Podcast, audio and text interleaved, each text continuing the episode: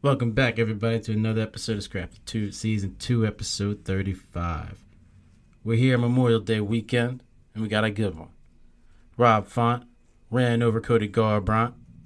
Max Holloway is returning against Yair Rodriguez. Khabib gives his thoughts on the future of the lightweight division. Jon Jones has finally got himself a real manager. Tyron is down to get slapped. A preview of UFC 263 and a few other fights. And a little bit of bullshit and whatever. Stay tuned. Scrap, scrap, scrap, scrap, scrap, scrap. Scrap. Like. I'm mean, I'm fierce, I'm mad, I'm rude. I got that pro fighter attitude. I'm in the octagon with the podcast on. Let's talk about it on Scraptitude. You know I've been the best. Grab my belt and begin to flex so wild I might hit the rep. We got the winner circle segments and the two on five takeaways with Tim and Jeff. So just kick back, grab a brew. It's fight night, so you know what we have to do. Whether a power punch or a grapple move, you know we got you covered on Scraptitude. So just kick back, grab a brew. It's fight night, so you know what we have to do. Whether a power punch or a grapple move, you know we got you covered on Scraptitude. Yeah, Scrap, scrap, scrap, Scraptitude. Yeah, scrap, scrap, scrap, Scraptitude. Yeah. scrap, scrap, scrap, scrap, Yeah. scrap, scrap, scrap.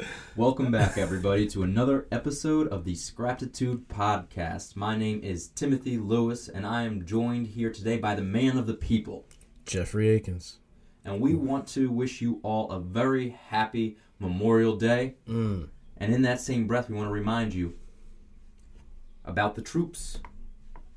Mm. They protect our freedom. They're the reason why we podcasting here today. Mm. The reason why we had nice beach weekends. So Mm. shout out to the troops.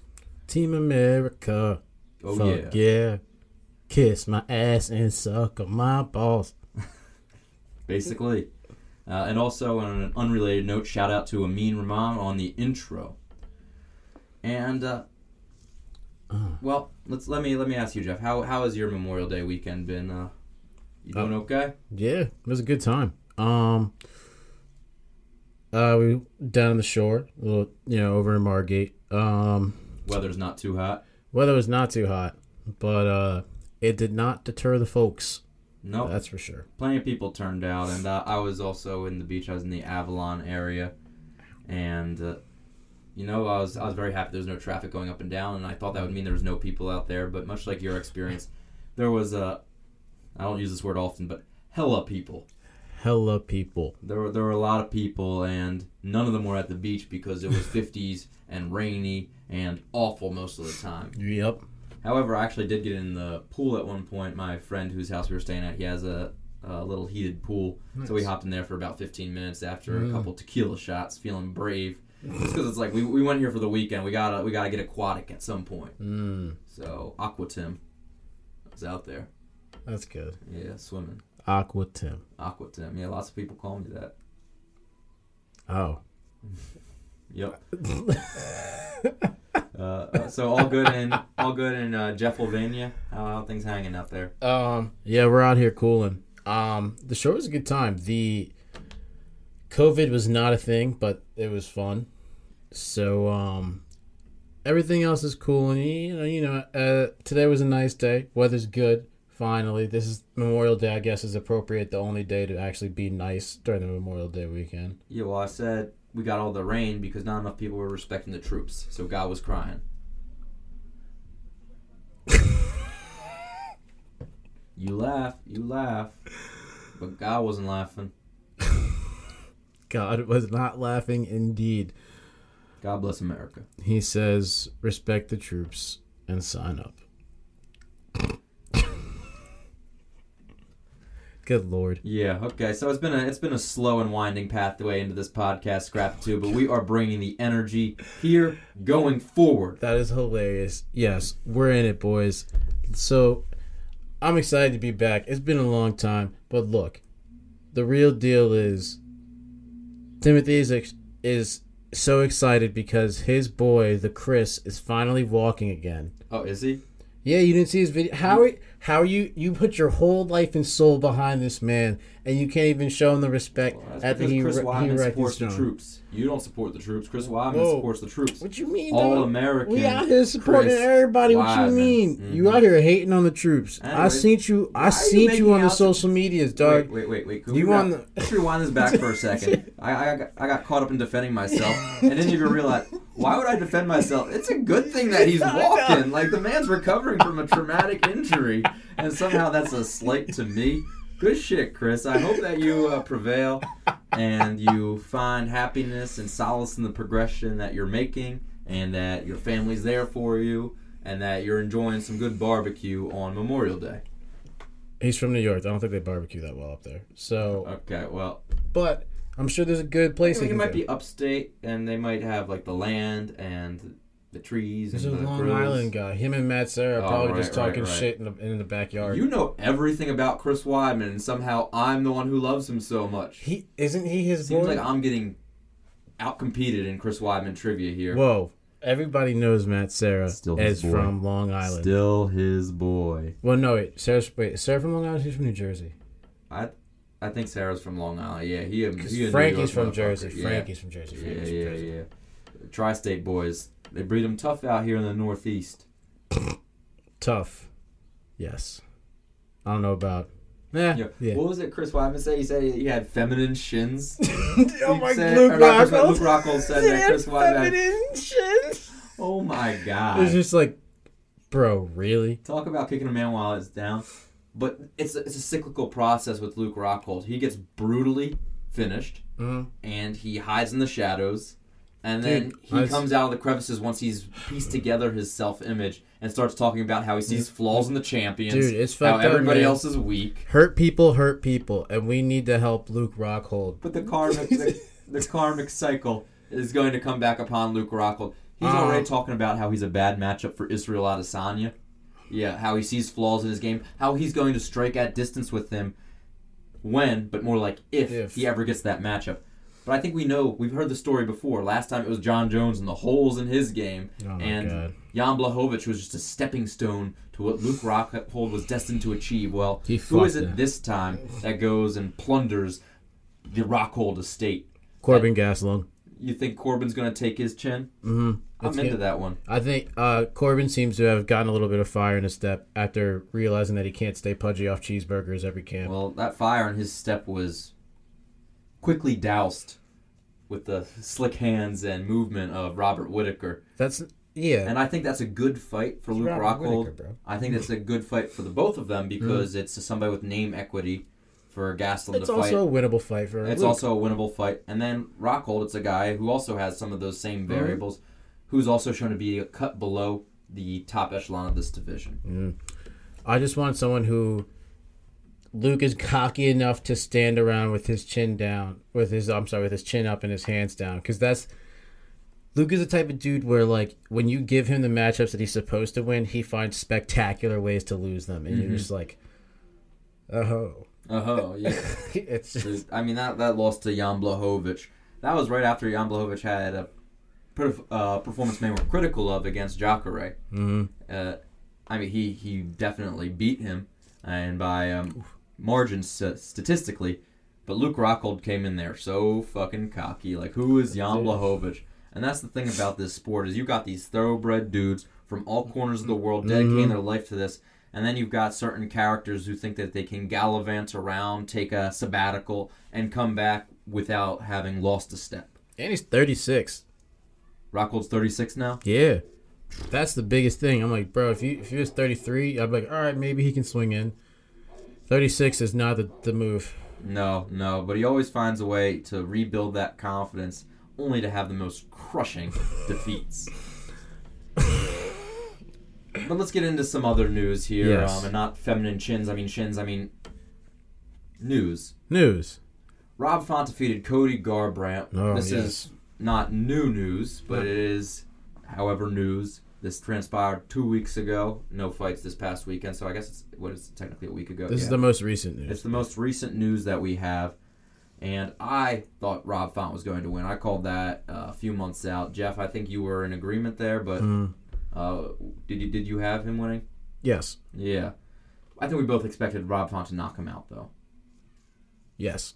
But this fight was very odd for Cody Garbrandt.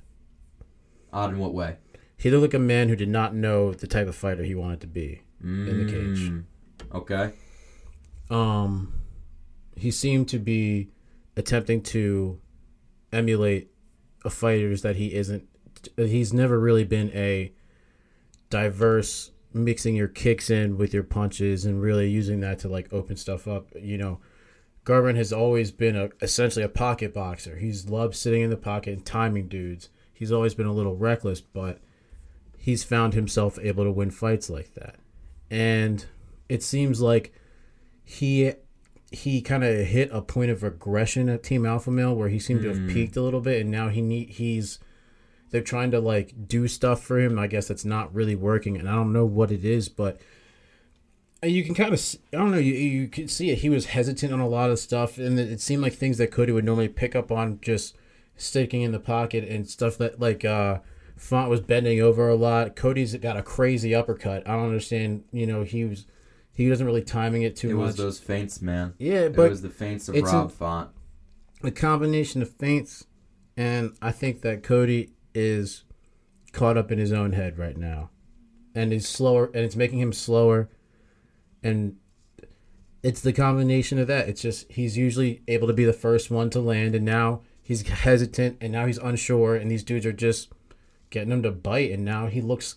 He looks kind of shook in the pocket now. Cody never really was seemed like someone who was shook, but when he was in there with Font, Font seemed to just be cool and collected. And Cody was just kind of like getting pieced up, just like, oh shit, like turning his back around to Cody him. Cody is used to earning respect. Yeah. He's used to hitting you with that shot and it dis- it being discouraging. And he hit Rob Font with that shot on a number of occasions, and Font didn't give him any room to breathe. Hmm. There was very few points in the fight where Cody was pushing forward at all. In the last round, he went for it a little bit, but at that point, he was too deflated. Rob Font was too far ahead, and uh, it just it just wasn't going to going to happen there. It was a hail mary Yeah. attempt. But Rob Font pieced this together in an expert way. He knew that Cody Garbrandt's a twitchy fighter who's looking for that counter shot. So he threw 8 million jabs and 20 million feints. Yeah. And Cody Garbrandt had a difficult time understanding when the jab was going to come. You know, he wanted to reach with that uh, overhand right, come over top of the jab. And he mm. caught him once or twice with it. But the, the norm was Rob Font dictating the terms of engagement and the timing with that jab. I give him the credit. I think Cody's always been a limited fighter, and I've compared him to Amir Khan previously, mm. as in he has a certain variable, speed, mm. that has underpinned his entire game. And that's great so long as you figure out ways to develop your portfolio around that speed. But Cody Garbrandt's somebody that, that much like Amir Khan, has just become reliant on it. And once you get to the highest level, uh, that type of characteristic, yeah, you may still have outlier speed, but guys are able to adjust. And these qualities become less special, and what becomes more important is things like age adjusted experience and durability and versatility. Hmm. Cody Garbrandt did try to bring his wrestling into that fight. I think that was a pivot he made as a result of being soundly outboxed. But in the end, Cody Garbrandt is largely the same fighter he's always been. Hmm. He was prodigious in a way that he was able to capture bantamweight gold at 25 years old, but he has not made significant improvements. The calf kick that was an illuminating factor in the Assunção fight was all of a sudden an old trick by the time it got around to Rob Font. He didn't have other wrinkles that were built upon, and it looked like that was maybe the only development for him, hmm. besides the fact that he wasn't going to run in and get himself knocked out. but Font hurt him a number of times, Yeah. and he brought that durability into question, which is the same reason we pro- we well, I know that I thought Rob Font was going to knock him out. Hmm. I mean, yes, I did.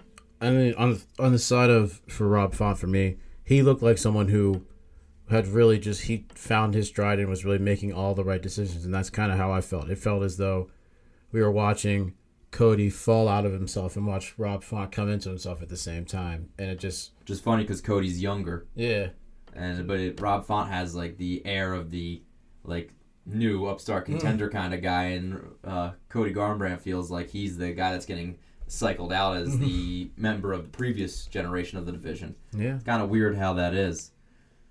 Hmm.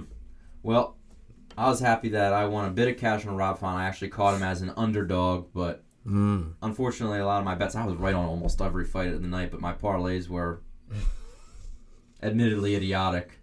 Uh, j- just in the fact that there would be one fight that threw it off, killed me. Uh, Font failing to finish, Cody killed me. Felicia Spencer killed me. Uh, Felicia killed a lot of people. Mm-hmm. Mm-hmm. Yeah, I mean, Bye, Felicia.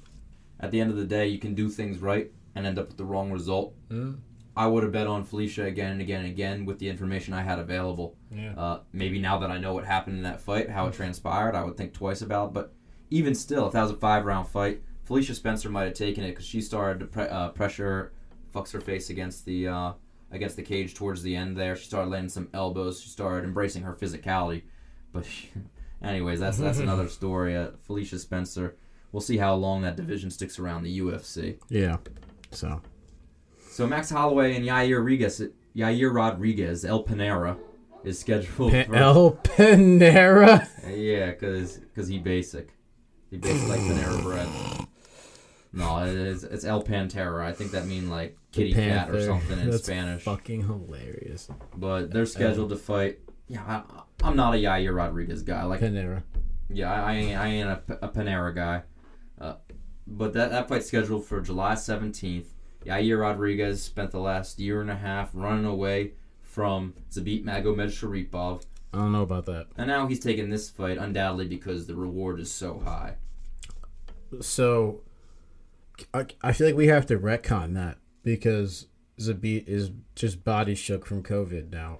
Clearly, no he one was running COVID. or whatever. What He do you- has the no- diaphragm spasm, Yeah. Jeffrey. We went over this. So clearly, no one was running from Zabit. He clearly has been. That fight was scheduled like three or four times.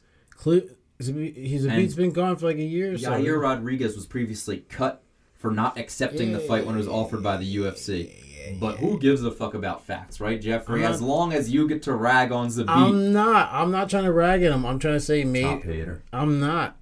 Maybe, but I'm just saying Zabit just may have been broke the whole time and was trying to play like he wasn't. so he's the one that had Yair Rodriguez flee the country, hiding from USADA. Whoa, whoa, whoa! I don't know. I don't know if those two Oh, things. now you don't know. Now well, you I don't know. think they're connected. I think him. I do know. I- I, do think they're connected. I think him running from USADA is a little bit different of a situation than him not fighting Zabit. But Well, maybe they're one the same. Maybe he felt like he needed some extra juice, some extra fuel in the Mm. engine, and Mm. he saw the menace that is The menace. Magomed but my man, uh, uh, but my man bones. signed. My man signed Needed to fight. My man signed to fight Max Holloway, who clearly is clearly a level above all of that. So I hear you, yes, but the fight is a higher reward fight for him. Oh, so you're saying Zabit has accomplished nothing in terms of usefulness as a contender, and fighting him has no meaning. So maybe he should actually. What I'm saying is Max Holloway has more established brand equity, and he's a former champion. And I'm not going to somehow use Max Holloway's ridiculous accomplishments, his, his supreme resume, as a way to discount the caliber of fighter that Zabit is. Makes no sense. Makes no sense. But July 17th, that's a good one. Uh, Early thoughts. Early thoughts. early thoughts, man. I'm a little scared for Max Holloway just because Yair can hit you with some sneak shit like he did the Korean Zombie. Mhm. But Max Holloway, I my early thoughts are this goes kind of like the Anthony Pettis fight where Yair Rodriguez doesn't have the uh, the room to breathe or to get off the techniques that he wants to get off. He's not going to be able to deal with the hand speed and the bo- superior boxing of Max Holloway, in my opinion. Yeah, I think Max is gonna run him over, but it's gonna be a fun fight. Yeah, it'll be fun. It'll be fun for like the first round and a half, maybe. No, it'd be good. We're gonna get three solid rounds out of Yair at least. You think? He went pretty fucking hard with Korean Zombie, which makes me think he can take punishment. And I don't know, Max probably. He can, but KZ's more hittable. He's just a more flawed fighter, Well, I and the kind yeah. of pressure that Max Holloway puts on that. It, it's, uh, it's- but I think Yair's got the heart. I don't know if he's gonna. He's gonna have to get, be folded. I don't know if he's gonna quit. I, I, think, I I ain't say quit, but I think a lot. I will. I mean, quit. could be a TKO. He could just you know Yeah. succumb. Well, But he's he's a kick oriented fighter, and I just see those guys having a lot of trouble against Max Holloway. Yeah, he could try to blast leg kicks, but I, I think Max Holloway's keen to that vulnerability now. is Max gonna be just like a good amount taller and longer than Yair? Because I feel like Yair's He's gonna be a little fi- taller. Yeah, he's like five nine. Yeah, I think that's gonna be one of the things that surprises people. Is it's like, oh, Max Holloway is bigger than this dude. Yeah, like I think Max is kind of bully, kind of bully him around. So Uh, and Ma- but Max's foot speed, his athleticism, I Mm. think it's just going to give Yair Rodriguez fits as he tries to dictate uh, a distance striking environment. mm, But distance striking for Max Holloway and Yair Rodriguez are two different things. Max Holloway doesn't have the same kind of kicking dependency, but I could see him using some of those body kicks the same way he did against uh, Anthony Pettis. I think he's gonna chop that leg up like he did with Volk. What do you mean? Like you kick think at the- Yair's going to chop the leg? Or? no, Max. I think Max is gonna be kicking at the kicking Uh. at his like Stop that ex- recklessness, explosiveness in any way. Hmm. Because he Mm. kicks hard. Yeah, but then you then you're enjoying the same type of atmosphere that uh, Yair Rodriguez likes to breathe in, which Well, is the yeah. distance striking. Well, I'm, there's one every now and again. I'm just saying, Max is a big boy. Use it. You know, it's the tool. You- well, Max Holloway, if there's one thing that he does, he just ruins the statistical profile of some of these guys. And that, as much as I, I, I've given him shit, it speaks to Alexander Volkanovski, who has managed to maintain a very strong statistical profile after fighting Max Holloway two fucking times. Because uh, Brian Ortega and Calvin Kattar are never going to recover statistically from what he did. Yeah. This was never, ever, ever going to happen. Uh, yeah. Now, Khabib Nurmagomedov has he, he he's he's he's an I always like his insights. I like to see what he has to say because he has a really rational way that he views these things. He's just in the fight game. He's not Mm. personally invested like that. Uh, and I, I believe that he's just a good evaluator of what variables matter. Now he sees Dustin Poirier becoming lightweight champ by the end of 2021. Hmm. Do you agree with that sentiment? Yes. So you believe he beats Conor McGregor, and then you believe he beats Charles Oliveira in the ensuing bout. Yes. I. I Conor McGregor is almost a non-factor at this point.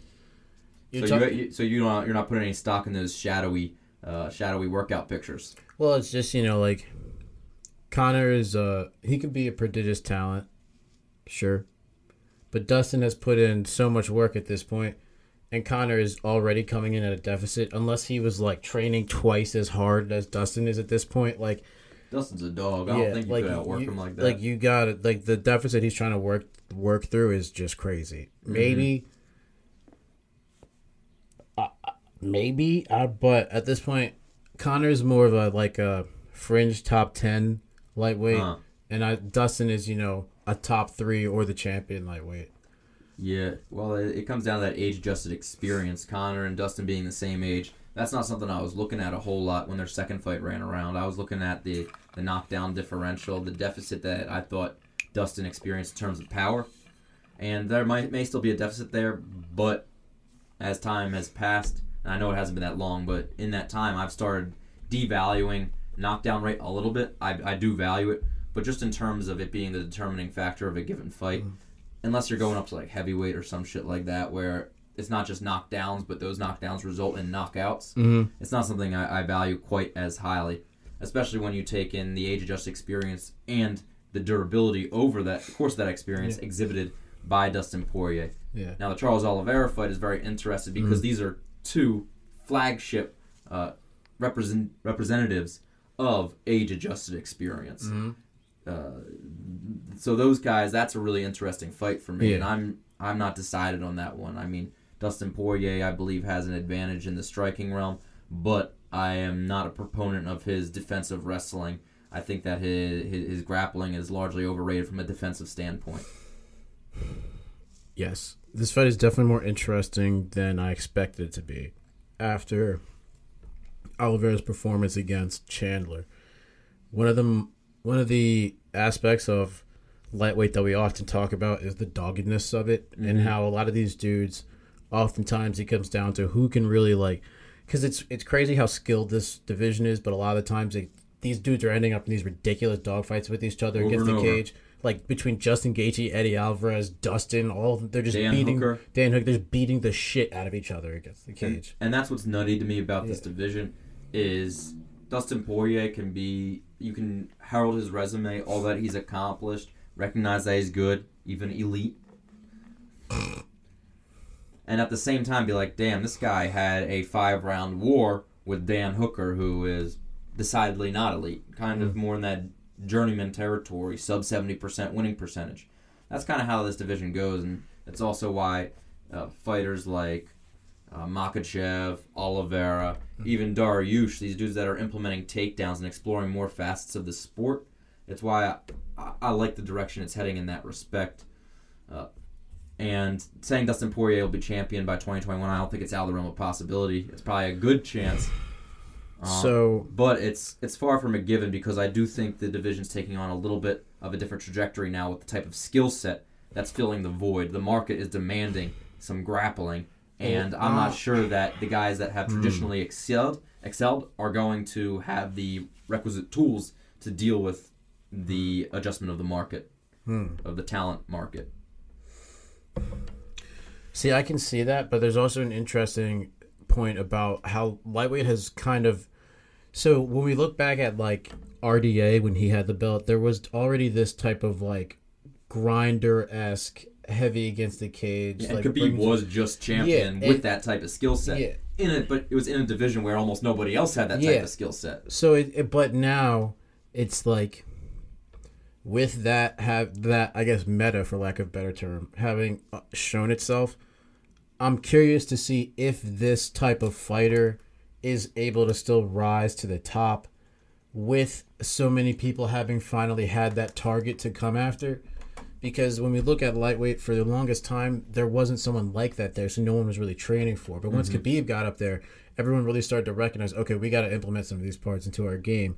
And I'm very curious to see if these dudes who want to implement that type of game can handle the type of furnace that they're going to get into when the takedowns don't come that easy and they're really going to have to start fighting for it. Because power to Makhachev, I'm sure he's great, but he's not Khabib. He ain't Khabib. And It kind of reminds me of the GSP to Rory MacDonald thing. Yeah. Rory MacDonald's a damn fine fighter, but he ain't GSP. So that's and that's why it's very it's really hard for me to take those like Khabib did this, so if these guys are going to do it like this, they're going to get there. It takes like Khabib kind of was a perfect storm of circumstance and He's an outlier. things. It's an outlier. It's exactly, and I don't. I'm just talking about guys that are going to switch the mode Hmm. uh, of engagement. Mm-hmm. And yeah, Dustin Dustin Poirier was actually one of the guys who did that more than other guys. Yeah. And I think that he's going to actually flip on the spectrum and be somebody who does it less. Mm. Uh, one of the guys who shoots for less takedowns per round and, and implements these other phases less. To me, he's going to be one of the more one-dimensional guys, as in somebody that just wants to kind of box with you more or less. He'll, he throws some kicks, he does his thing. Uh, I'm not taking anything away from Dustin Poirier. I just see a more robust and versatile skill profile becoming more in vogue in the division. And Michael Chandler, he's a wrestle boxer, but he's somebody who's more than willing to get, get uh, go for the takedowns. You've got Charles Oliveira, who's just as happy to tangle with you in the grappling facet, is willing to use that that wrestling base. You've got RDA coming back down, who who against Paul Felder relied heavily on his grappling. Makhachev, Gillespie, uh, Dariush, a lot of dudes uh, that are implementing that skill set more and more. And you're simultaneously, it's, you're seeing guys like uh, uh, like Tony Ferguson. Yes, he's older, but you're see, you're going to see guys that are kind that kind of got away with relying on these dogfights, being sapped into more strategic warfares where they're they have to rely on weaker aspects of their game. So, so one of the things that I'm that might start to come to light of this is some of the more skill, like the skill oriented and less, uh, you know, dogged lightweights as they try to come up, and we'll see how that goes. Um, I, I, I, it's gonna be interesting. I don't know. Poirier versus Oliveira has a lot more, a lot more wrinkles to it than it than it had two or three months ago. S- So, I'm excited. Certainly, certainly. So, Khabib the Eagle, overlord of the lightweight division, still casting a hefty shadow. Meanwhile, Jon Jones has gone in a new direction with his advisory council. Uh, he has retained Richard Schaefer, who was the former CEO of Golden Boy, left in Yes. 2014, and has brokered major, major uh, boxing pay per views uh, that include names such as Oscar De La Hoya, Floyd Mayweather, and Canelo Alvarez. Uh, he's familiar with Dana White. He- He's got a long history of success, and he knows the pay per view industry extremely well, as well as anybody, from what I can gather. Um, I think that this is a smart move for Jon Jones. I, I also think that it is the necessary bridge between Dana and Jon Jones. It's kind of somebody that's going to establish what is valuable and what both sides to be trying to obtain through their negotiation. Because it seems like they're so far away right now. Jon kind of wants uh, that guaranteed bread Yeah. uh, in an unprecedented way.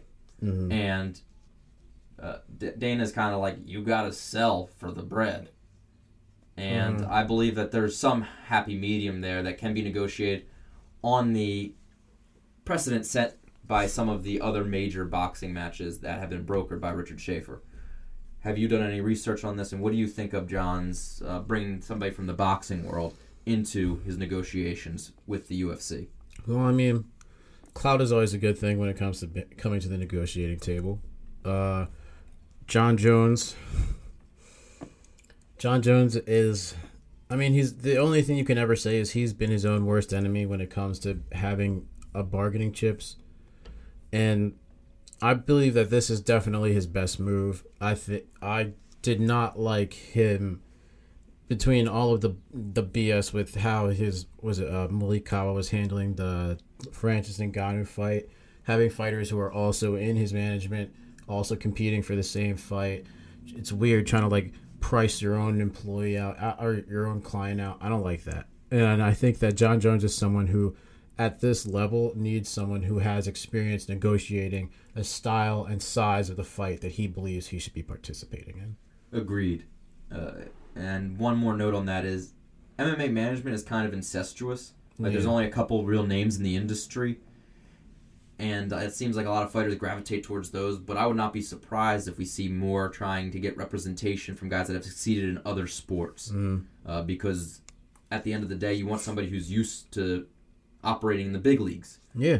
And Yeah, that's that's what Richard access. Schaefer is capable of. But you may see other sporting agencies like um, that represent more athletes in other sports Mm-hmm. starting to dabble in mixed martial arts, especially uh, when there's guys like Jon Jones with real earning potential. Maybe Yeah. not the these run of the mill guys, journeyman dudes, guys eight through twenty in their division, Mm. uh, but these guys at the top who are cutting real checks. It's worth these ag- agents' time to be brokering Yeah. these fight deals, especially Yeah. because their athletes may be signing a contract once every four or five years, but these fighters, um, they may be signing three fight contracts. They're just negotiating for one specific fight. Yeah. And you know, it's just it's gonna open up some competition. It's just gonna make it better and better for the fighters. More representation is always good. Speaking of the pay per view scene, we have a truly earth shattering announcement. Well, rumor, I suppose. rumor mill. Bubbling from beneath the surface of the combat the sports depths world. of the darkest timeline. and from that primordial ooze emerges the possibility of a Jake Paul and Tyron Woodley fight. Uh, Tyron Woodley, the former UFC welterweight champion, a friend of Ben Askren, who was the previous knockout victim victim of Jake Paul. Well, here I'll, I'll- hand the baton to you, Jeffrey. You said that Tyron Woodley is going to get knocked out in the intro. Elaborate. My man. Tyron. Why? Why? We understand your friend. I know, I get it, Brett. But even still, You gonna make some paper. Ben Askren only cleared 500 racks on that guaranteed bit. Woodley has seen checks like that before. I don't know if. But he ain't gonna see any checks like that again. Let's be let's be real. His earning potential as a fighter is no longer there outside of some kind of freak show type of event. Either he's gonna get in there with a wild animal, or he's gonna get in there with a YouTuber. I just, uh, you know what? Get the bag. I do not believe that Woodley is going to be He's gonna be in shape. He's big. He's bigger than Askren is, and he, Uh, I mean, Askren is taller. yeah, but Askren's pudgy. Tyron is a, a thoroughbred athlete. Yeah, Ty- Tyron's a different kind of, uh, a different type of athlete. Mm. Askren is, to put it best, enigmatic in his athleticism, He's got good positional control. and he knows how to athletically leverage that, but he's not explosive. Yes. So that this will be, you know what? Fuck it. Power to Woodley. This will be more, way more fun than Askren. The Askren fight is because Woodley knows how to bite down on his mouthpiece and throw, and he He can still crack. He can he can crack, hard. and I think he'll he'll definitely hit harder than Jake Paul. I don't give a fuck how big Jake Paul is. He's not going to hit as hard as Tyron Woodley's going to be. I mean, Tyron Woodley's uh, is just beast. more than anything, it's that somebody's going to actually have a threat Yeah. the threat of meaningful counterfire against Jake Paul, and for that Yeah. reason alone, it's a little more intriguing. yes. Now, Ben Askren, I think that he was he's the kind of guy that could sell that fight against Jake Paul. He did a good job with that. really. Uh, Tyron Woodley, he's gonna have to Make another rap song. he's gonna need to find a way to draw some eyeballs because for for all that Tyron Woodley has accomplished and everything, he's never been a magnetic personality. No, but he can um he can play some highlights and he's knocked people out and he's got a name. Yeah, and let's be real. When Jake Paul starts like putting him on blast for different shit, like Yeah. he's going to get eyeballs on him, Mm. and there's going to be people that are wanting to like him be- simply because they want to see Jake Paul get flatlined. And I, and I can imagine that because Woodley made a rap song, he has probably made friends with people that are more popular than him in the uh, social media area.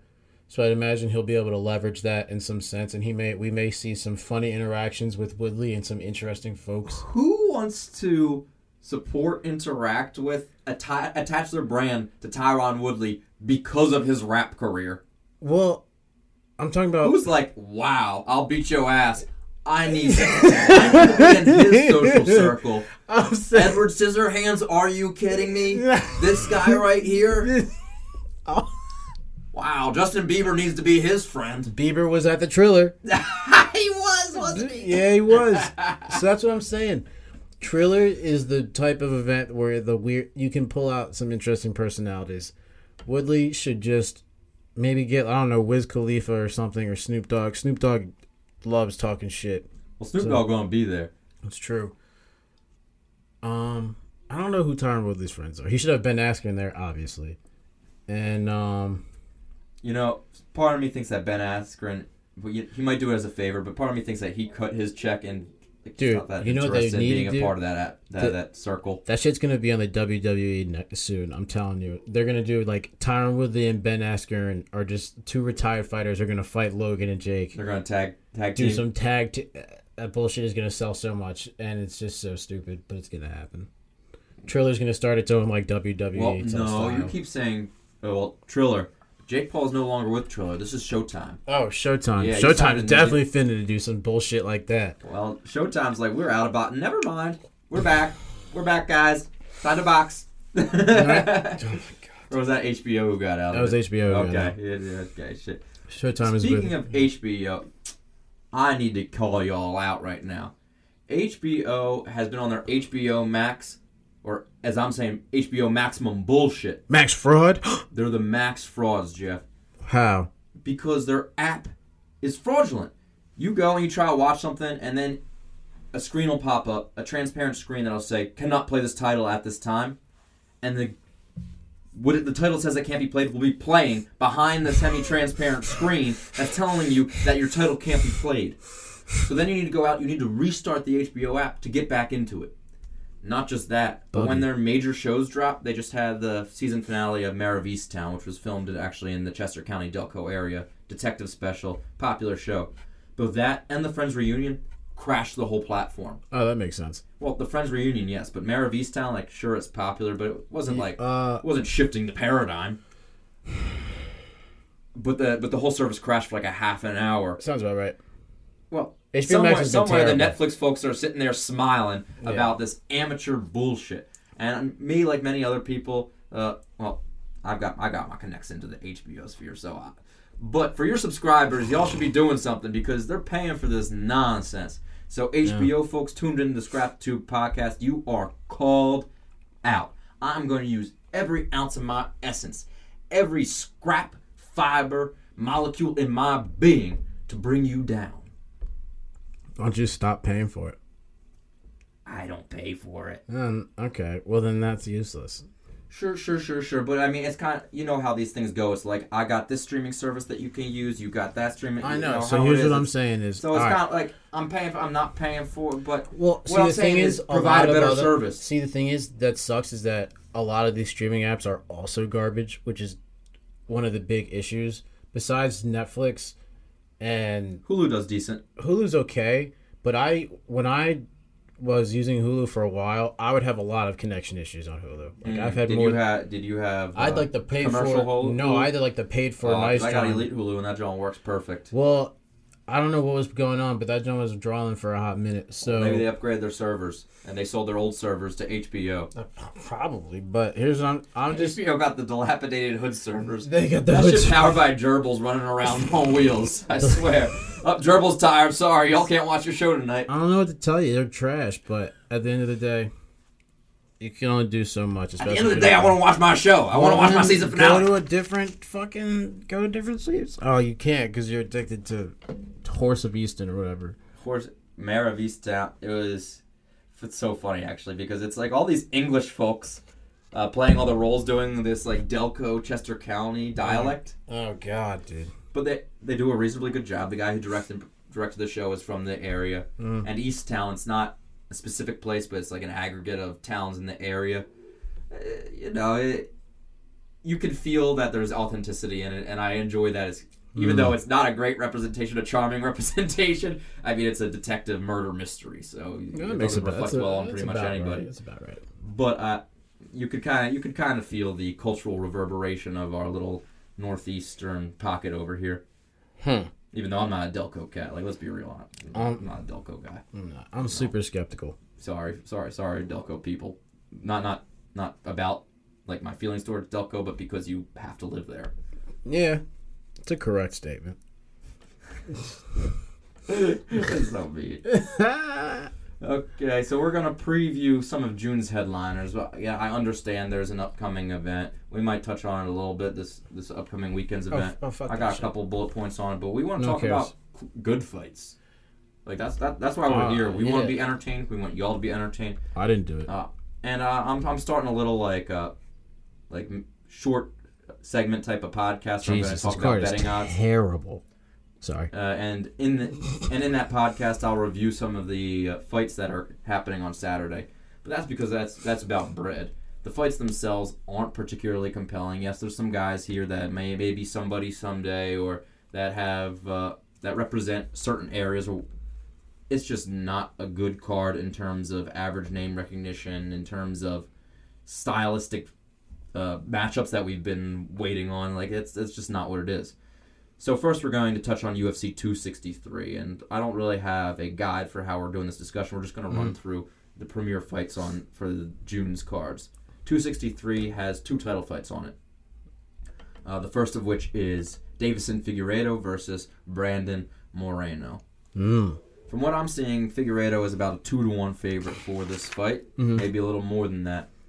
Uh, but the first Mm. fight was extremely close. It was it was, it was a draw, correct? Yes, it was a draw. Because Figgy lost a point. Figgy did lose a point, but the fight was still close throughout. Fight was close indeed. Do you think that this fight is going to be similarly close, or do you think one man sees an advantage in the first fight that they'll be able to exploit, or that there's something different that wasn't there in the first bout?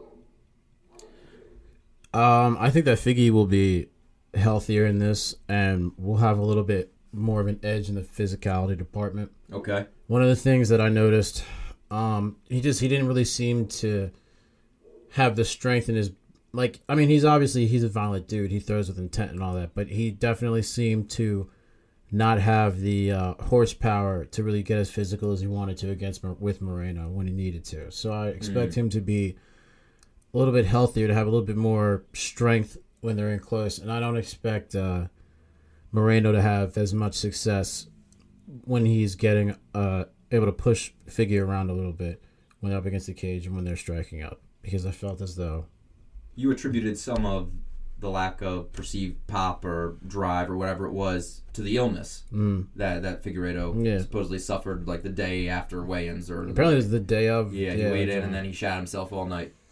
sounds like a great time. So you're you're putting a lot of stock into that. Well, just it was one. It's one of the things like they were, they seemed to be very. They were matched up very well skill wise, and it was, was a very it was a fun fight. But that was one of the things that seemed to be, a, I don't know, it seemed to be standing out to me is that Moreno when they got in close and when they were you know had to just collide with each other and really get physical with it, he seemed to be the stronger and healthier of the two, and I feel like that may not be the case this time. Hmm, that's interesting. Uh, I mean, Figueiredo is a freaky athlete, and every time he was taken down, you could still see him use. You know, there was there was some there's some like butterfly guard stuff, but a lot of raw explosion mm-hmm. to get back to his feet. I didn't really see a different guy athletically. I, I actually, if anything, I was impressed by the cardio of Deiveson Figueiredo in that mm-hmm. 1st fight. Like, for somebody that cuts weight, has a notoriously hard weight cut, mm. and is that shredded at the weight class, Yeah. not a microfiber of uh, fucking fat on him. Yeah, I don't know. I can't. I at first I was like Figueiredo. Look at that win rate. He's a monster. He's a savage. He kills people. But Moreno, you start tuning into things like his age-adjusted experience. I haven't done all the numbers yet. He's 18 and five in his career at 27 years old. Uh, Figueiredo is 19 and one at 33 years old. mm. They have comparable experience. I don't know their pad rate, who who's has like a stronger strength of schedule uh, overall. Uh, and that's something that I'm really going to factor in because that may have been an underrated variable coming into this fight. One of the things I knew ahead of time was ahead of this fight was that it was going to be a dog fight. It was not going to be the same type of um, rampages where Figueiredo just fucking mollywops ends the fir- person in the first round like he had been doing. Moreno checks out durability wise. yeah, So my issue with Figueiredo is when he can't get people out of there, he's still he's not the most technical guy. He relies a lot No. on athleticism and on, athleticism, and I'm wondering if Moreno can exploit those margins a little better this Um, time around. And I'm thinking that he can. Figgy actually just did an interview where he talked about that. Um, he said he wants to. He's been like paying attention to do to other champions like Kamaru, and he wants to. He's said he's been too reckless, and he's going to try and hold his guard higher and take his time more, Hmm. and not be so reckless in the cage. Well, that's an interesting disposition. And mm. that's one of those things where it's like I don't know if it's going to help or hurt him, mm. because one of the things about Figueiredo is the violence with which he fights mm. is part of what makes him effective, in my opinion. He said he's not going to chase the knockout too hard, and he wants to let it come more. Okay, okay. Well, he might just end up eating uh, volume combinations and, and waiting on those waiting on those counter opportunities. What I do know is he hit Moreno with some hard shots, and I don't know that he hit Moreno with the harder shots. He got kicked in the head. Deiveson Figueiredo's a freaky athlete, but Moreno is scrappy as hell, and Mm. I think that people underrate him as an athlete. I think people also underrate his amount of experience and the quality of that experience. Mm. I think that this is a e- more even fight than the odds are letting on, just as the first one was.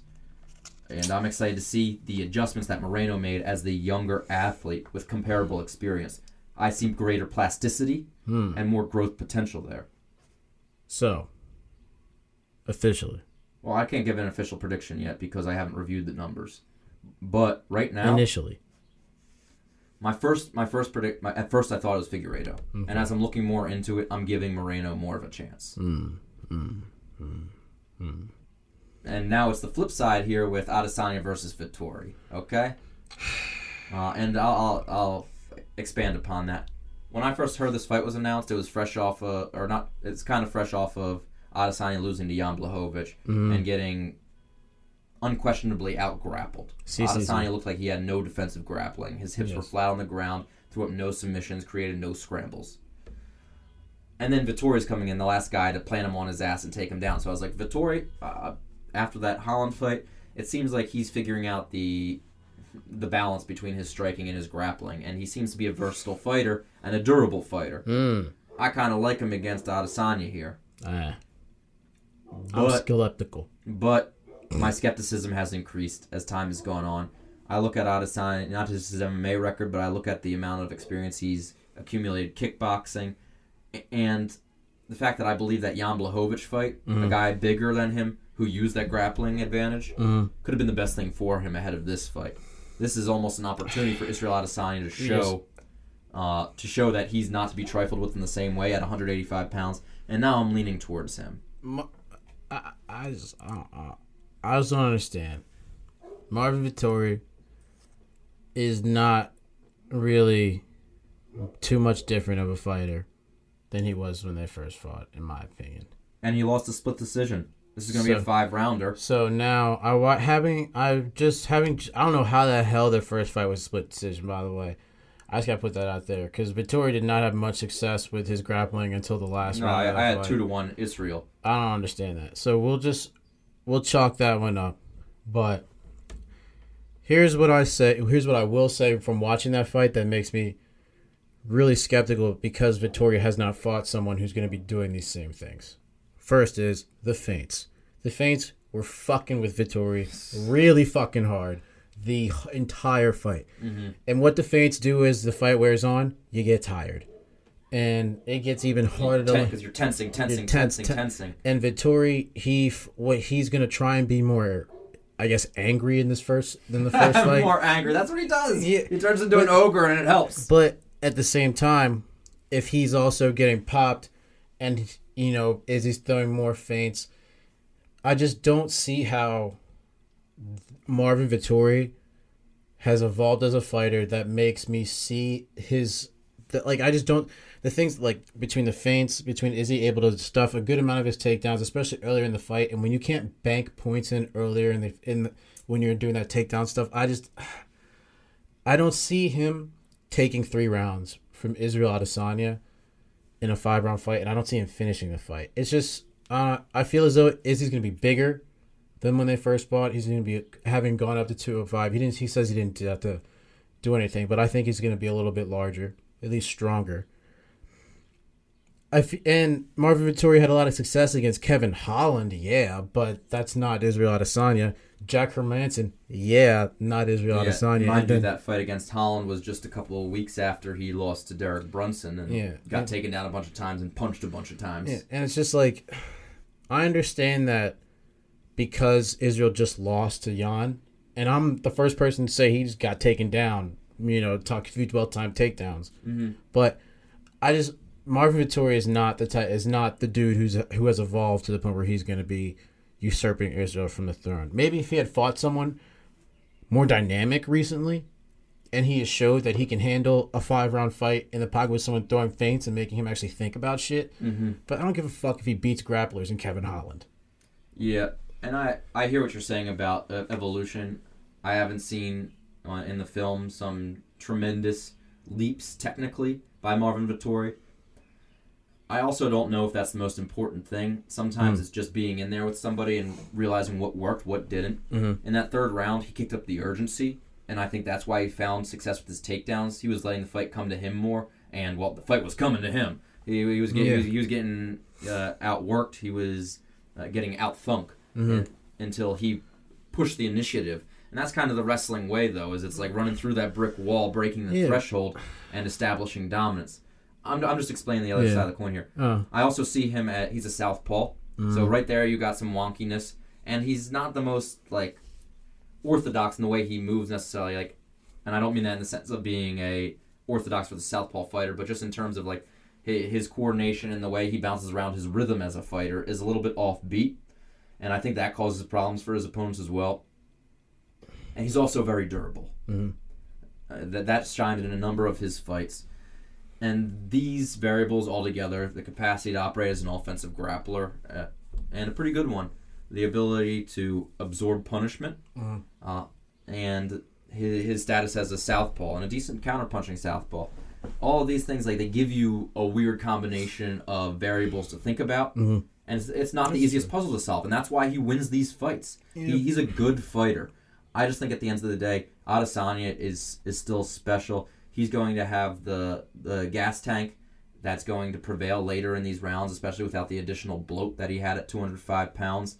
And I think that the grappling is going to actually expend more on the ha- on behalf of Vettori trying to cover this ground than it is for Adesanya. And that's why I see him stacking up and, and performing well late mm-hmm. in the fight. yeah. I don't. I just one of the biggest things about their first fight is Vittoria has had all the difficulty in the world covering the distance, and he wasn't really able to make any any type of headway until later in the fight, and I just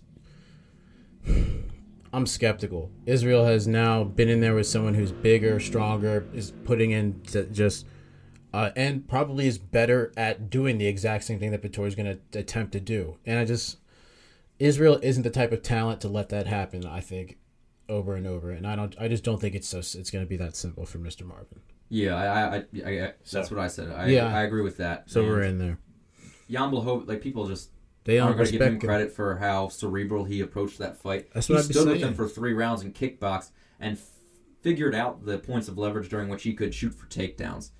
And I don't know that Marvin Vettori has that. He doesn't have the poise. camp or the the game plan. I the mean, I think I think his camp is fine. I think he's got No. like he out there with Sean Strickland, so he's getting good work in, getting good rounds. But They not Israel. Adesanya ha, has a better camp.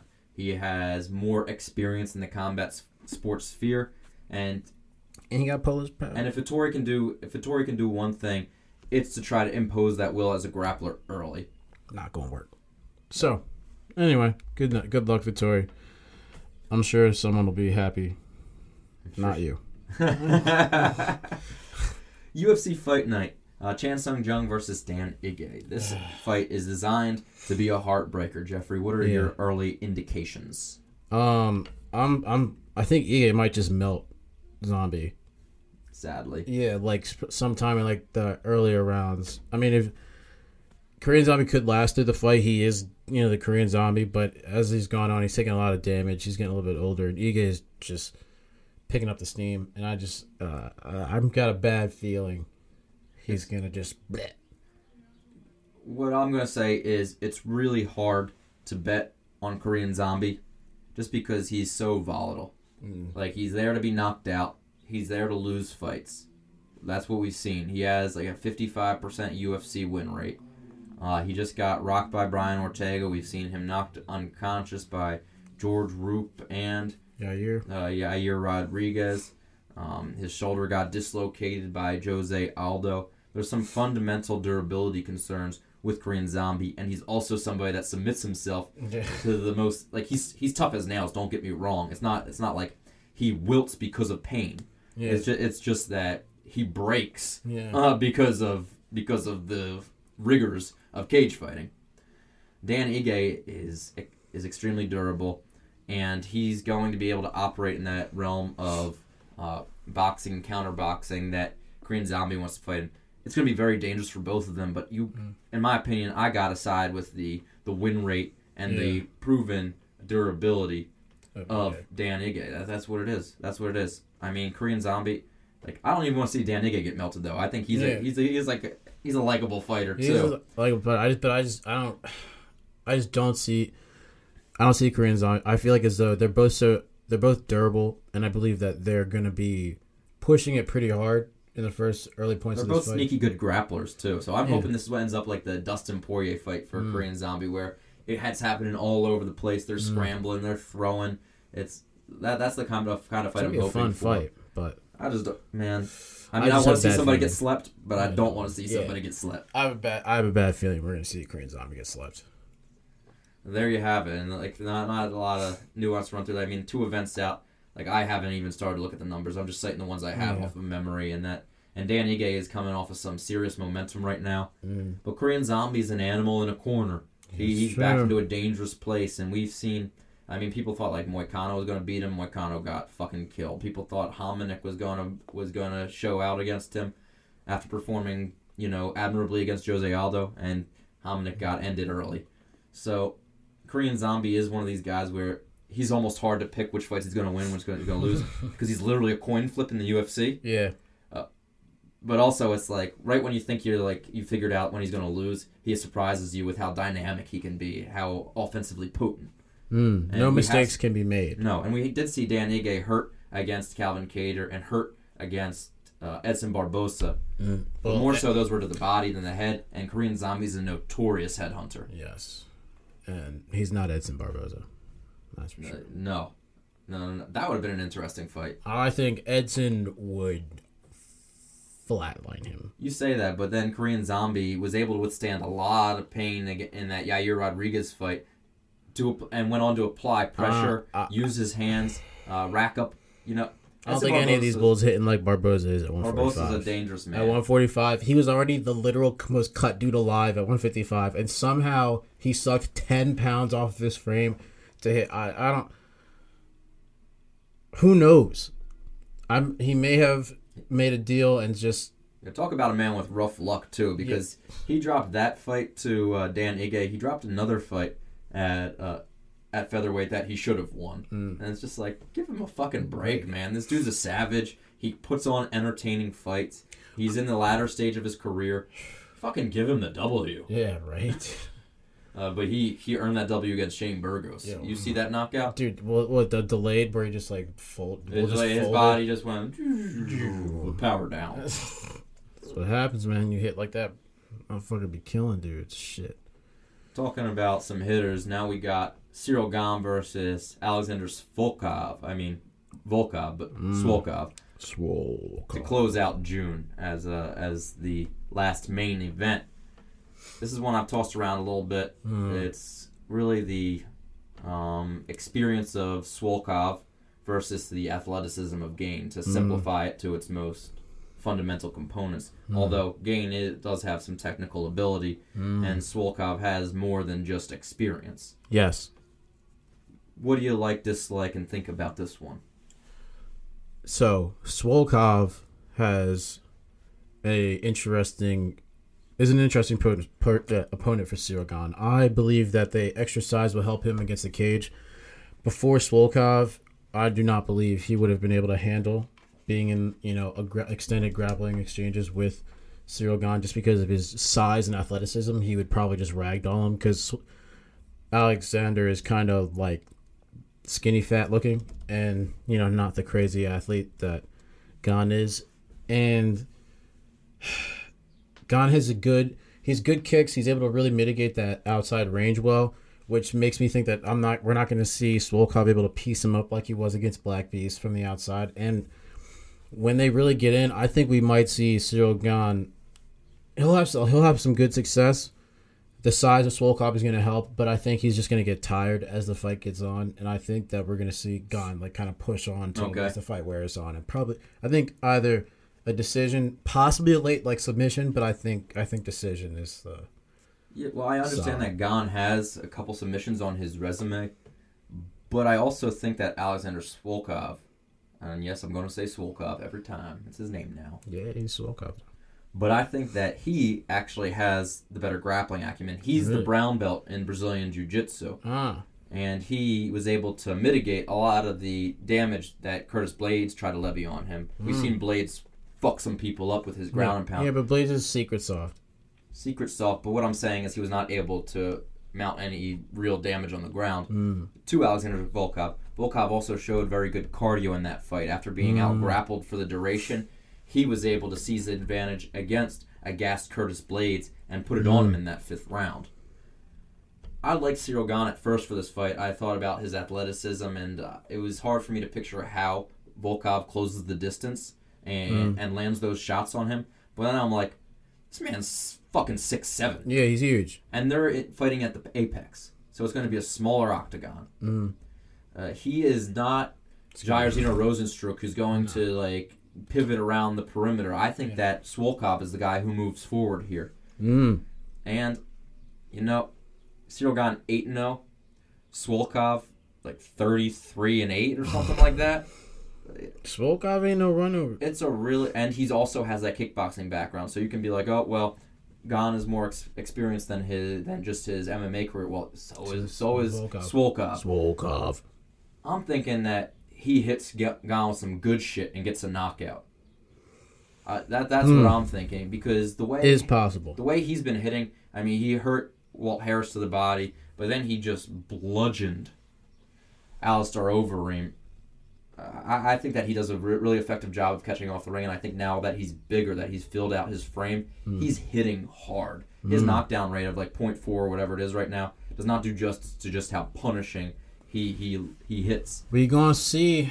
We And- gonna And see. Gane's like a single shot striker. He relies a lot on that footwork. I, I think that that's going to be tough at the apex with his size, Mm. with their respective size and how much spe- space they eat up. They're Mm. going to have to meet at some point. And Gane Gane has not finished anybody by knockout No, in, has the. UFC yet.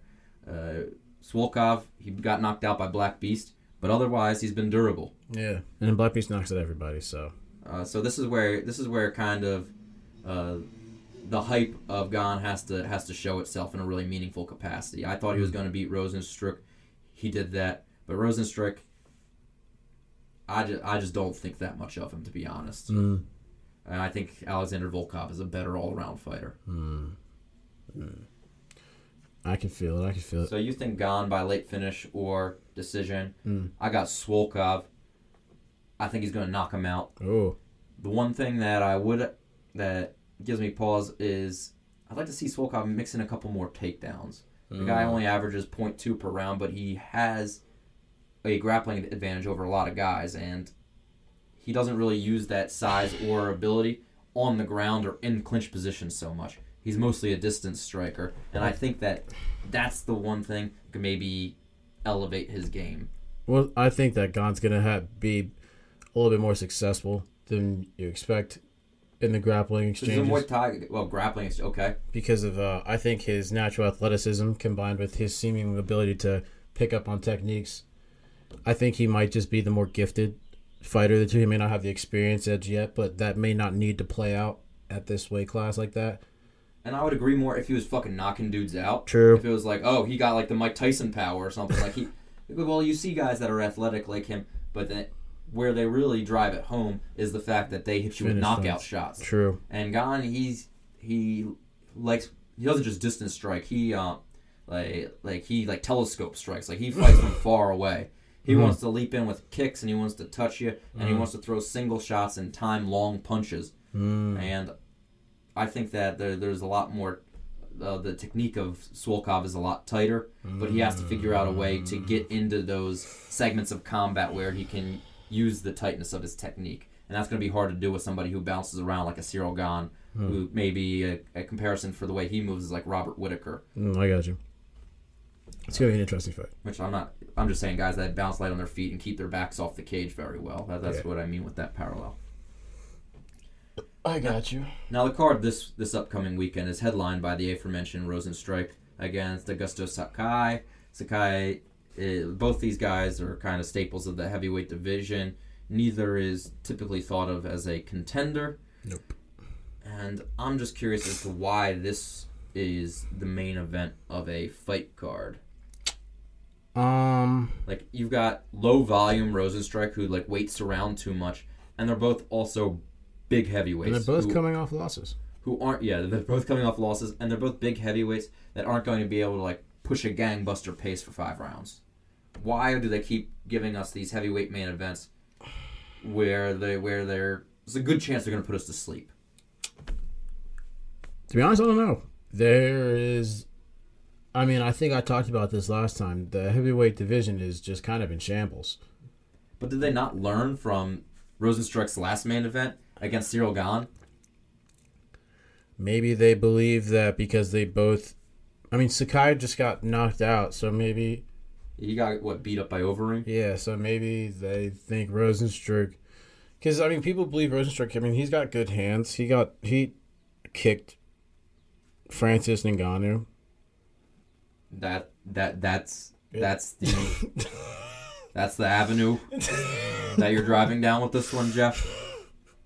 Listen, I mean, I, I, I get that he has that devastating power that is so often associated with heavyweights, but Rozenstruik, He he's a, finished he- junior. he's a one-dimensional plotting striker who oftentimes waits till it's too late to be aggressive, and then you've got Augusto Sakai who, he's fine. He's just like he's fine. He's fine. That's it. The UFC is trying to hit quotas right now, I believe, with their events because they're behind, and I think that's what we're seeing happen. How are they behind for this year? They haven't Because COVID stopped every- events for like two months or three months, and That was 2020. I know, but I know uh, the whole thing with Dana. I thought they had to have a contract, or they had to have like a set amount of fights Yeah, for yeah. Dana to get some payout. For Mm. I think that like he gets a fat check if they get a certain amount of fights within like the period. Okay, that must have something to do with the ESPN broadcasting deal. That's the only way they're put. Like they're just the, the fights are so watered down. Uh, well, Yeah, but it's yeah, cool I mean, usually. it, it- it's just tough. It's just tough when you have a free event. That's the first event after a after a extra week. yeah, Um, you, you had a hiatus, and now you're going to bring people back with a card of this caliber. It, it's just it's, it, it's gonna be a slow night. it's just like I might as well take two weeks off because I'm not going to. Yeah. Sp- I mean, it is what it is. Like maybe if I have bread on this, it'll incentivize me, but. I can watch all these fights later. There's Yeah. no fight on this card where it's like I need to see this fight Hmm. this night. Um, let's see. There is one fun fight. I think Tanner Boser versus Ilir Latifi is gonna be fun. I don't know. I, I don't know if Latifi well, has that fun of fights. Low volume guy who wants to take you down. That Boser isn't Boser the dude with the mullet. and Tanner Boser who just lost to Andrei Arlovsky. Yeah, so one of them is gonna be. Oh no! Oh no, he's not who I think is. Never mind. Never mind. Never mind. That is mullet bull though. I know some people are attracted to this Santiago Ponzinibbio fight. He's Oh, competing against this UFC dude. newcomer Fuck. Michael Baeza. That sucks. This dude went from like ard to trash. Well, Well, he didn't go to trash. He just got knocked out by that China bull. I mean, I'm not sure if you're familiar with his career arc, but it's one of the weirder and sadder ones of recent Yeah. memory. He was out for a hot minute. he was out for two years, and what happened is he had some kind of infection, bacterial Mm. infection, and then he got another bacterial infection, and these Jones were just like fighting inside him, rocking out his whole body, and then he took the antibiotics, and they thought he was good, and he got discharged from the hospital, went home, and then he was like, I can't put on any weight, I can't my my workouts, my physical therapy, I'm not seeing any results from it. Uh, after like five weeks of intense physical therapy, two times a day.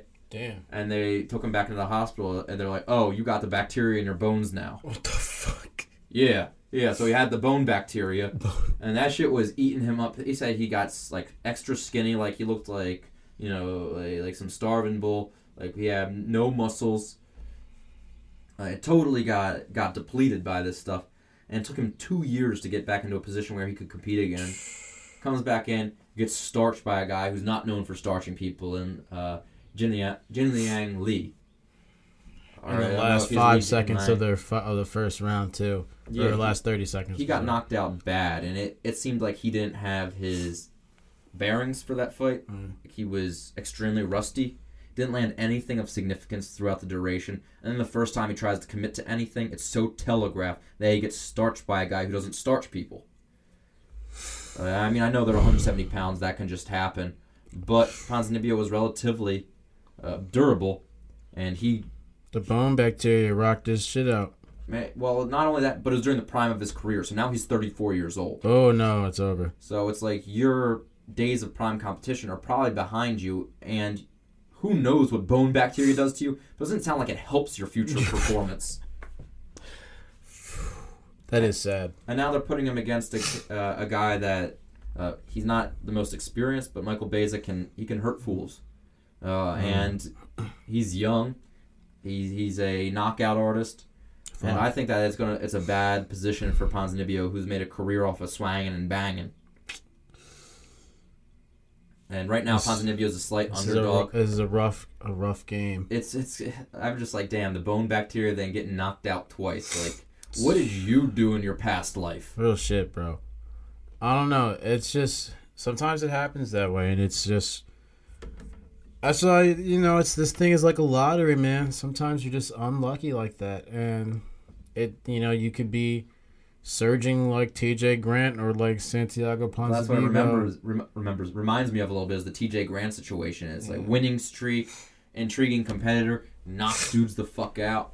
And then all of a sudden, that Yeah, and then they have some outstanding or some crazy medical condition uh, that keeps him out.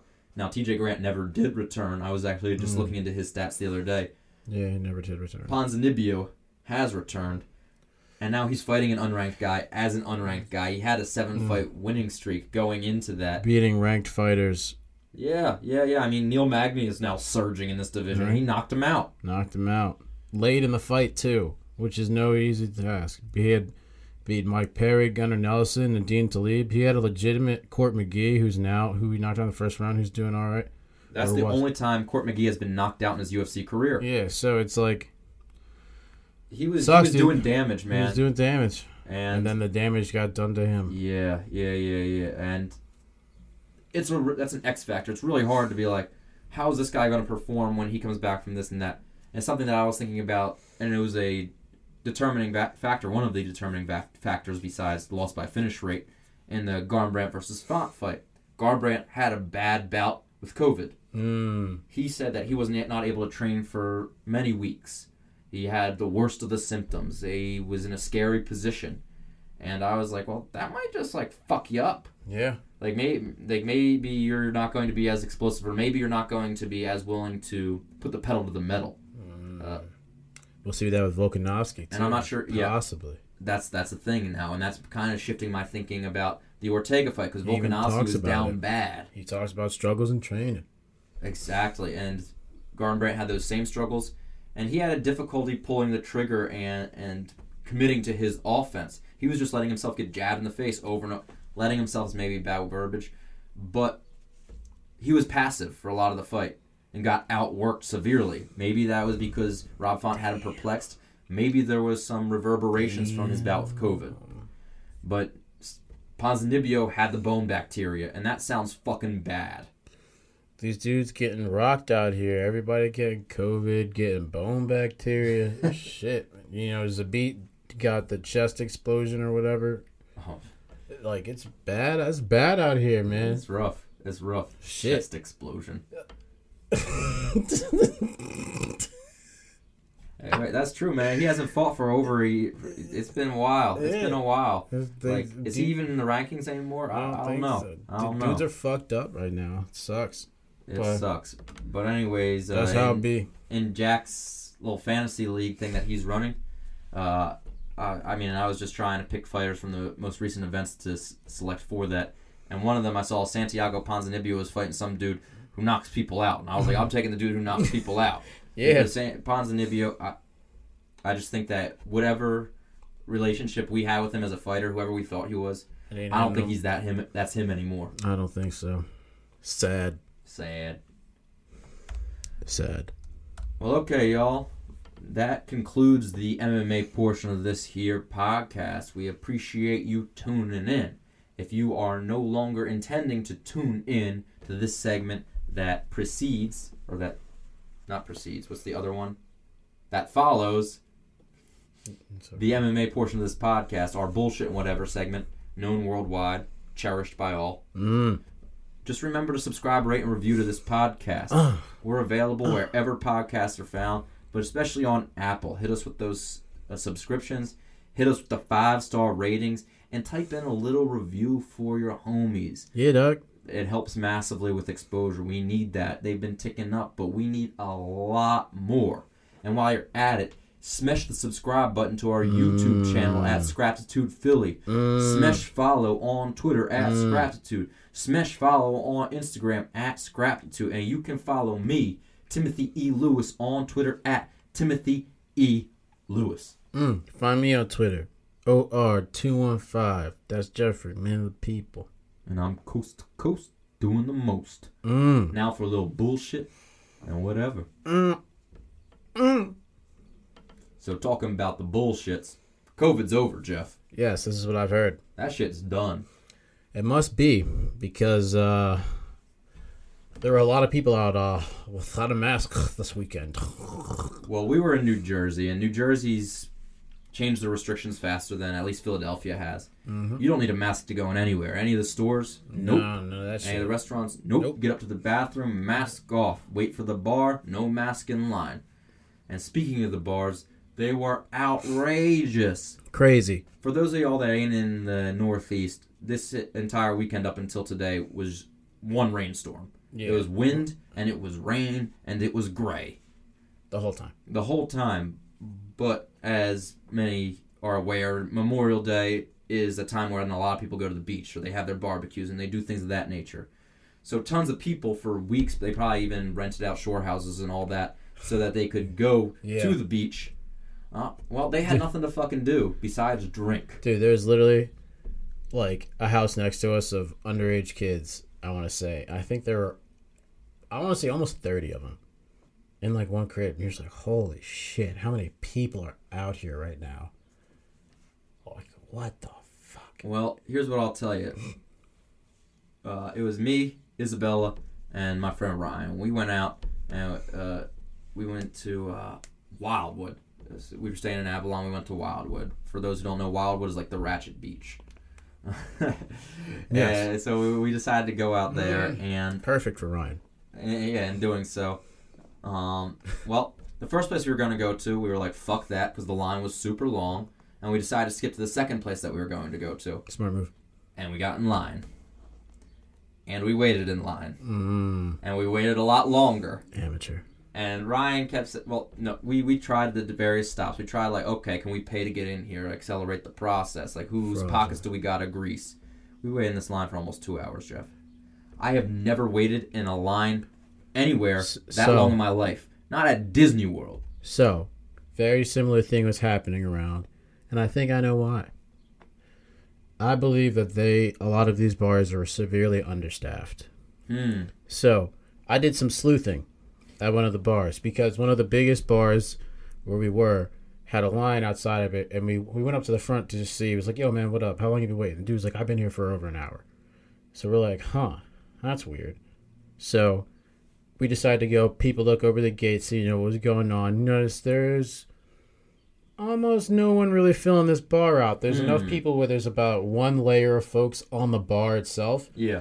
But other than that, there's a bunch of staged areas, and there was only people really in one of them. There's about four different staged areas and stuff like that. And so we're like, huh.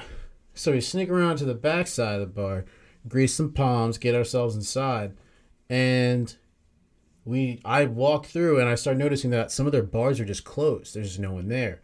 And I look and I go up to the chick. I'm like, yo, the girl's working like those uh, standalone things where they just put beer in the cooler. You can just buy beers. Was like, yo, you, like, what's going on? Like, why you guys aren't letting people in? She's like, yeah, I don't know. Was like, I've never seen it like this, but there's not too many of us here working. So I was like, shit. That's fucking Like- drawing though, because you know whoever owns that spot wants to make Yeah. bread. Well, that's great because it's like the bars that had people working, they were like the one was packed great, like just sardine can. You just when you're mm-hmm. just like, Yep. holy shit. Like I've never seen this many people at a shore bar in my life. No. Like Man. what the fuck? But the crazy thing is, it's like 50 degrees out and Raining, with, fifty degrees, with the wildest winds. winds. Yeah, like just mists blowing off It's, the ocean and it's the into your high, face. it's super high tide. Yeah. It was the high, like the water was literally all up on everything. It was crazy. Yeah, so my guy Ryan is just like, "Ah, so let us say by eleven fifteen is my estimation. Eleven fifteen comes and goes. Eleven thirty. Eleven thirty comes and goes. Twelve. We're like four people from away from the line. I was like, you said twelve, Ryan. We gotta leave now. like, no, Tim, no. we Oh waited out. God. It's probably another ten minutes until we get in. Uh, but kind of like your spot, it wasn't as at capacity as I thought it was going to be when I got in there. I thought it was going to be fucking mobbed, Mhm. and that wasn't the case. I think part of it is just trying to build a lure by having the line go around. Uh, but it was I don't think they needed that. That there were so many people. Man, it, it was it was it was fun once we got in there. But that wait was so drawn. But it was like that everywhere, Well, I only I only really waited for probably like five minutes or so at one bar, but that was it was weird. One, people were out early as shit. yeah, we got It out at ten. great. We thought that we were going to beat the crowd. So did we. People have been out there since like eight o'clock and shit. You're like, how are y'all supposed to be up all night? I know why. because they didn't have anything to fucking do. That's No. why. Yeah, I was Nobody had anything to do, so they went out early to drink. yeah, I was like, Jesus Christ. But I mean, I've been drinking all day too. So mean, but I was at the house drinking all day for free. For free. Yeah, no, really. like- I I got you. And people were wasted out Dude. there, dude. wasted. Uh, and you know, there's a lot of people in like their early 20s, and they're just fucking shit faced out there. Somebody tried to fight Ryan at one point. Classics. Folks were trying to cut in line all the time, getting shouted out. Yeah. That was that was the thing that I think got us through it collectively in line. Dude, I watched a. I think I'm pretty sure I saw a janitor just give up. just give up Like I went up on life or his job. his job. I'm pretty sure. Like I walked up to the bathroom and I was just like one of these outside bathrooms, and it's just old ass dude, and he's just got this key and he's just locking the door, and I'm just looking and like, I'm like, hey man, can I use this bathroom? And he looks at me, he just opens it really fast, and it's just literally the toilet has just overflown and just piss and stuff just all over the floor pouring out and then he just closes it back again. He's like the bathroom's closed. Oh my fucking And I was just like, I, he had Oh, enough of that yeah, shit. I was like, yes, that that bathroom's closed. Ew, was, was there like toilet water seeping under Yeah. the door? So when I had been in that bathroom earlier, they had filled the trash can with piss. This, this is New Jersey wasted. I was just in there, just like, holy shit! New Jersey, it's just filled with the debauchery. It was fucking hilarious. And then, um, oh my god, yo, that fucking. and So I ended up going. They had a porta potty there too, so that, and everyone knows what that's like. So, God help the ladies outside. Some of them, Oh. some of them were smart and Oh, had thank were, God I'm a dude. they were bribing the guard to go out to go out through the thing and just be like, "Yo, here's five bucks. Let me just remember who I am."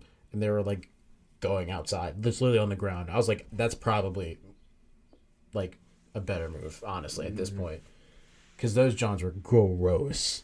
Yeah, and actually, the pe- uh, what is that? Previous weekend or is that the previous weekend? I think so. I was in Pittsburgh. Mm. Uh, yeah, because that's when we no, that was two weekends prior, and that's why we didn't record. I was in Pittsburgh, and you were finding Yahweh in the mountains, CCC. And uh, I was blown away then because it was well. First of all, I got let into a club that I thought I was banned f- uh, for life from. so that, that was cool. I guess they updated their ID system or whatever. I was not in there. Thrilled about that. Um, we arguably found new reasons to not be allowed in that club, but all good as far as, as that's concerned.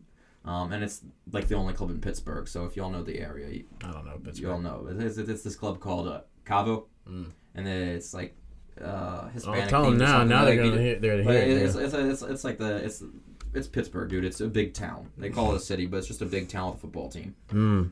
Uh, and it has its charm and all of that, but it's like Manayunk with a skyscraper. Oh wow, damn. So disrespectful. Uh, but, with the guys. but you go to Southside, which actually it reminds me of fuckload of Manayunk as well. But if you if you go uh, out there, it was just like the COVID apocalypse. Like nobody was wearing masks, and this is still in PA. It's not, but the people collectively decided They were this done. shit's done. Yeah, they were done. This shit's done. I mean, I don't know. I'm vaccinated. I didn't really care too much. Yeah, I got the two tap. But I don't know. I guess it could be drawn, but I, don't, I honestly don't care. I had a good time. It was fun. So as long as uh, the old people aren't doing anything dumb, I mean, if, if you're old and you haven't gotten your vaccine yet, you dumb. like it really, I think that's what people are collectively saying is it's like y'all have now had your chance yeah, right. to get your immunity. I'm not putting my shit on pause any longer. Can't. Nope. Cannot. I'm pretty sure that's what. yeah. I know a lot of people have been migrating from uh, Cali to Texas. They probably just saw people was drinking out there having fun. They were. Yeah. like, "Fuck Cali." Yeah, right. Well, I I don't know. It's just it gets to the point where it's like, bro. Even I was talking to my grandma about it. She got her vaccination. She was like, "Yeah, I know how." She's like, "I go to the store at this time, this time. I know I'm immunocompromised." She's like, "You all guys go to live your life." I was like, "Word." Yeah, yeah, a hundred percent, man. But it's it's just surreal once you get into that environment. Oh, it was turned the fuck up. Because like every every once in a while you'll just have like a panic, be like, oh, and then realize, oh yeah, nobody's supposed to fucking have. How many people on. did you see? Anyone with a mask? I saw like three or four people, When I was in Jersey, when we went like to in the, in the bars or in anything. the, in the bars, no masks. But when we went to Stone Harbor the next day to get lunch, uh, there was. I saw The maybe regular one or, I saw maybe one or two families that had masks on. Everybody else was mask free. some places, some of the tinier shops had ma- wanted masks. Like there were some Like, tiny. even our bit- waiting staff, like not, not even waiting bagel staffs are wearing masks. Wow. Hmm. Well, I saw some masks. I didn't see a lot, but Fuck a mask, dude. I do not want to wear that shit anymore. dude, I'm just waiting for them to say we don't have to wear them at the gym anymore because that shit sucks. No, don't get don't get me started. I have not been to the boxing gym since they made me wear a mask. Dude, it's just terrible. It's the worst thing in the world. I'm wonder so if still excited. paying for that, John. I don't know, but I'm I don't know. excited. James Schuler need my bread. I got you, Pee Wee. Ugh. Anyways, I think Uh. that concludes our episode for today. COVID is over. This is the Scraptitude stamp. Official declaration signed, sealed, delivered. We appreciate y'all tuning into this podcast. It's good to be back. Mm. Like I said, I'm gonna do a little episode later this week, something Mm. like that, uh, in an effort to review some of the betting odds. And I'm gonna try to keep it in like the 20 to 30 minute range. I don't want it to be too intense, uh, too in depth. Just some stuff that stands out to me, Mm. and the fights that I think have uh, optimal odds for the betting crowd. This is a field that I've been getting into, but I'm already one of the premier people in the entire world when it comes to analytics as applied to mixed martial arts. The shit that I'm dealing with, you go to the UFC website, that's not what I'm about. I'm doing different type of cutting edge stuff out here. We at Scraptitude are doing different kind of cutting edge stuff out here, and this is the mobilization of that process. Yes. Expect more content now. The farm is going to be continuing. I'm excited. We're going to have uh, some fun videos coming out, a lot more stuff. Expect some good, fun segments out of this. Oh, yo, have you ever played Carcassonne? No. The board game? No. Mm, Okay. Have you ever played Settlers of Catan? No. No, you ain't played none of these. Okay, well these these are for folks with next level strategy. It's probably why I always win our winner circles bets because I play these these these mind games. Sure. But anyways, we were playing. We didn't have shit to do, so we were playing this jog Carcassonne, which is like you draw these tiles and you have to build out your map and you have to like develop resources to get points and you're competing against other people, and essentially you're trying to coordinate these various variables while also understanding how value is allocated. So it's like civilization on a board Sure, game. one of those types of games, or I guess like Yeah. I haven't played forever, but I'm assuming it like Risk maybe, where you just mm. have to like. Yeah. strategically put your posts and C- develop C- your C- C. resources. CCC. I like those kinds of things. I think it's fun. Uh, but they got like six expansion packs uh, with all the new rules and shit like that. But I was cleaning up. I was cleaning up at Carcassonne. Yeah, but who you Ryan, playing? Ryan, Yeah, Ryan- well, well, Isabella you- won one game. I won all the other games. I was the elite you farmer. Play, you playing with fodder, kid. I, I'm an elite farmer, Jeff. You're playing with fodder. Ask around. You're playing Farmer with Tim. fodder. You're playing with fodder. I am an agricultural savant. I. I'm sure. You caught up on the castles. I got all the agriculture Look, I'm gonna tell you this right now. You're probably garbage at the game. I'm nice. No, because Ryan's dad, who's who's uh, who's, you know, he's he's pretty good at stuff. He's, Mm-hmm. Uh-huh. he's a smart guy. I You bet. high level entrepreneur. Yeah, yeah, yeah. Super good. well, let me guess. like- you said you're good, right? You- no, well, he, he tried to step in and like he thought like, oh, I, I can do this, and then boom, cleaned up. oh, I'm Cleaned sure. Up. Uh, We should have put bread on it. That's Mm. what's happening next time. Carcassonne credits. Look, just catch me, catch me on a good day. I'll take you to the school. I'll take you You to don't school. even know the rules. I don't I'll- need to I'll- know I'm gonna tell you like half the rules. good. All, I, all I'm gonna need is one. Jeff winning. You can pay me an Algorand. By the way, Algorand, go buy that shit on Coinbase. It's it's like Ethereum, but it's already upgrade next level. You can build off the blockchain. It's at an affordable price, so you can get in there, reap the rewards. It also got seven percent APR or whatever, so you Mm. you're continually earning seven percent on your investment through that, John. That's what's up. I like a lot of what they're doing, and they have good backing. I know there's a million Mm. How crypto the fuck do you get an APR out of crypto? I'll show you because they this is something Ethereum's trying to do right now. They're trying to design their own wallet where you can export your your stuff to a specific Ethereum wallet. Uh, but to, in order to do that, they have to convert to uh, proof of stake uh, trans- transactions, whatever, instead of proof of claim. But their issue with doing that, and they've been talking about doing it for so many months now, is that they have this huge developed network Yes. of users and investors, so it can't fucking go wrong. They have to do it absolutely fucking Perfectly. perfect. Yes. Algorand has uh, very strong backing from s- some significant players, as, uh, and, and as well as this one guy. I forget his fucking name, but he's some elite cryptographer bull, and they're already a proof of stake platform, and so they're hmm. able to export things to this wallet at very low transaction costs at very fast hmm. speeds. And so, as you can see right here, I have my Algorand wallet. And right here, these are the rewards piling up. You can see there's hmm. five cents that I cashed in, another two cents right there. But it just accumulates over time. The more you have, the more it feeds upon itself. And look, we're up to nine ninety three cents on the dollar for Algorand right now. It's at an affordable place to get in. And unlike Dogecoin, things like that that mm. we've talked about, this has actual functionality. You can build off the blockchain. We're not going to get into all the you know, I'm not going to get into all that because I just read some articles like three days ago to figure out what all this stuff means. Hmm. But that means that I know more than all of you who haven't read articles three days ago. and I'm telling you to go get some Algorand. That is A L G O R A N D. You can get it through Coinbase. And then what you do is you uh, transition it to your Algorand wallet because they give you a superior return. Coinbase, I think, is 5%. They do 7 Okay. Yeah, yeah. Just a little talk for the people out there. Some Interesting. Tim talk, taking you coast to coast, doing the most. Interesting. Anyways, much love, Scrap Faithful. Uh, let us actually leave this time. Only, uh, oh, this one might might only be like an hour and ten minutes. Oh, that's not bad. Nope, not too far overboard. We love y'all. We love y'all. Mm. Stay tuned for the next one. Stay tuned for the next Z and Clay show. Stay tuned for the shit I'm gonna be putting out later this week. This is gonna drop Tuesday morning. You're listening to this on Tuesday, most likely. Anyways, I'm Timothy E. Lewis. Jeffrey Akins. Peace. Ah.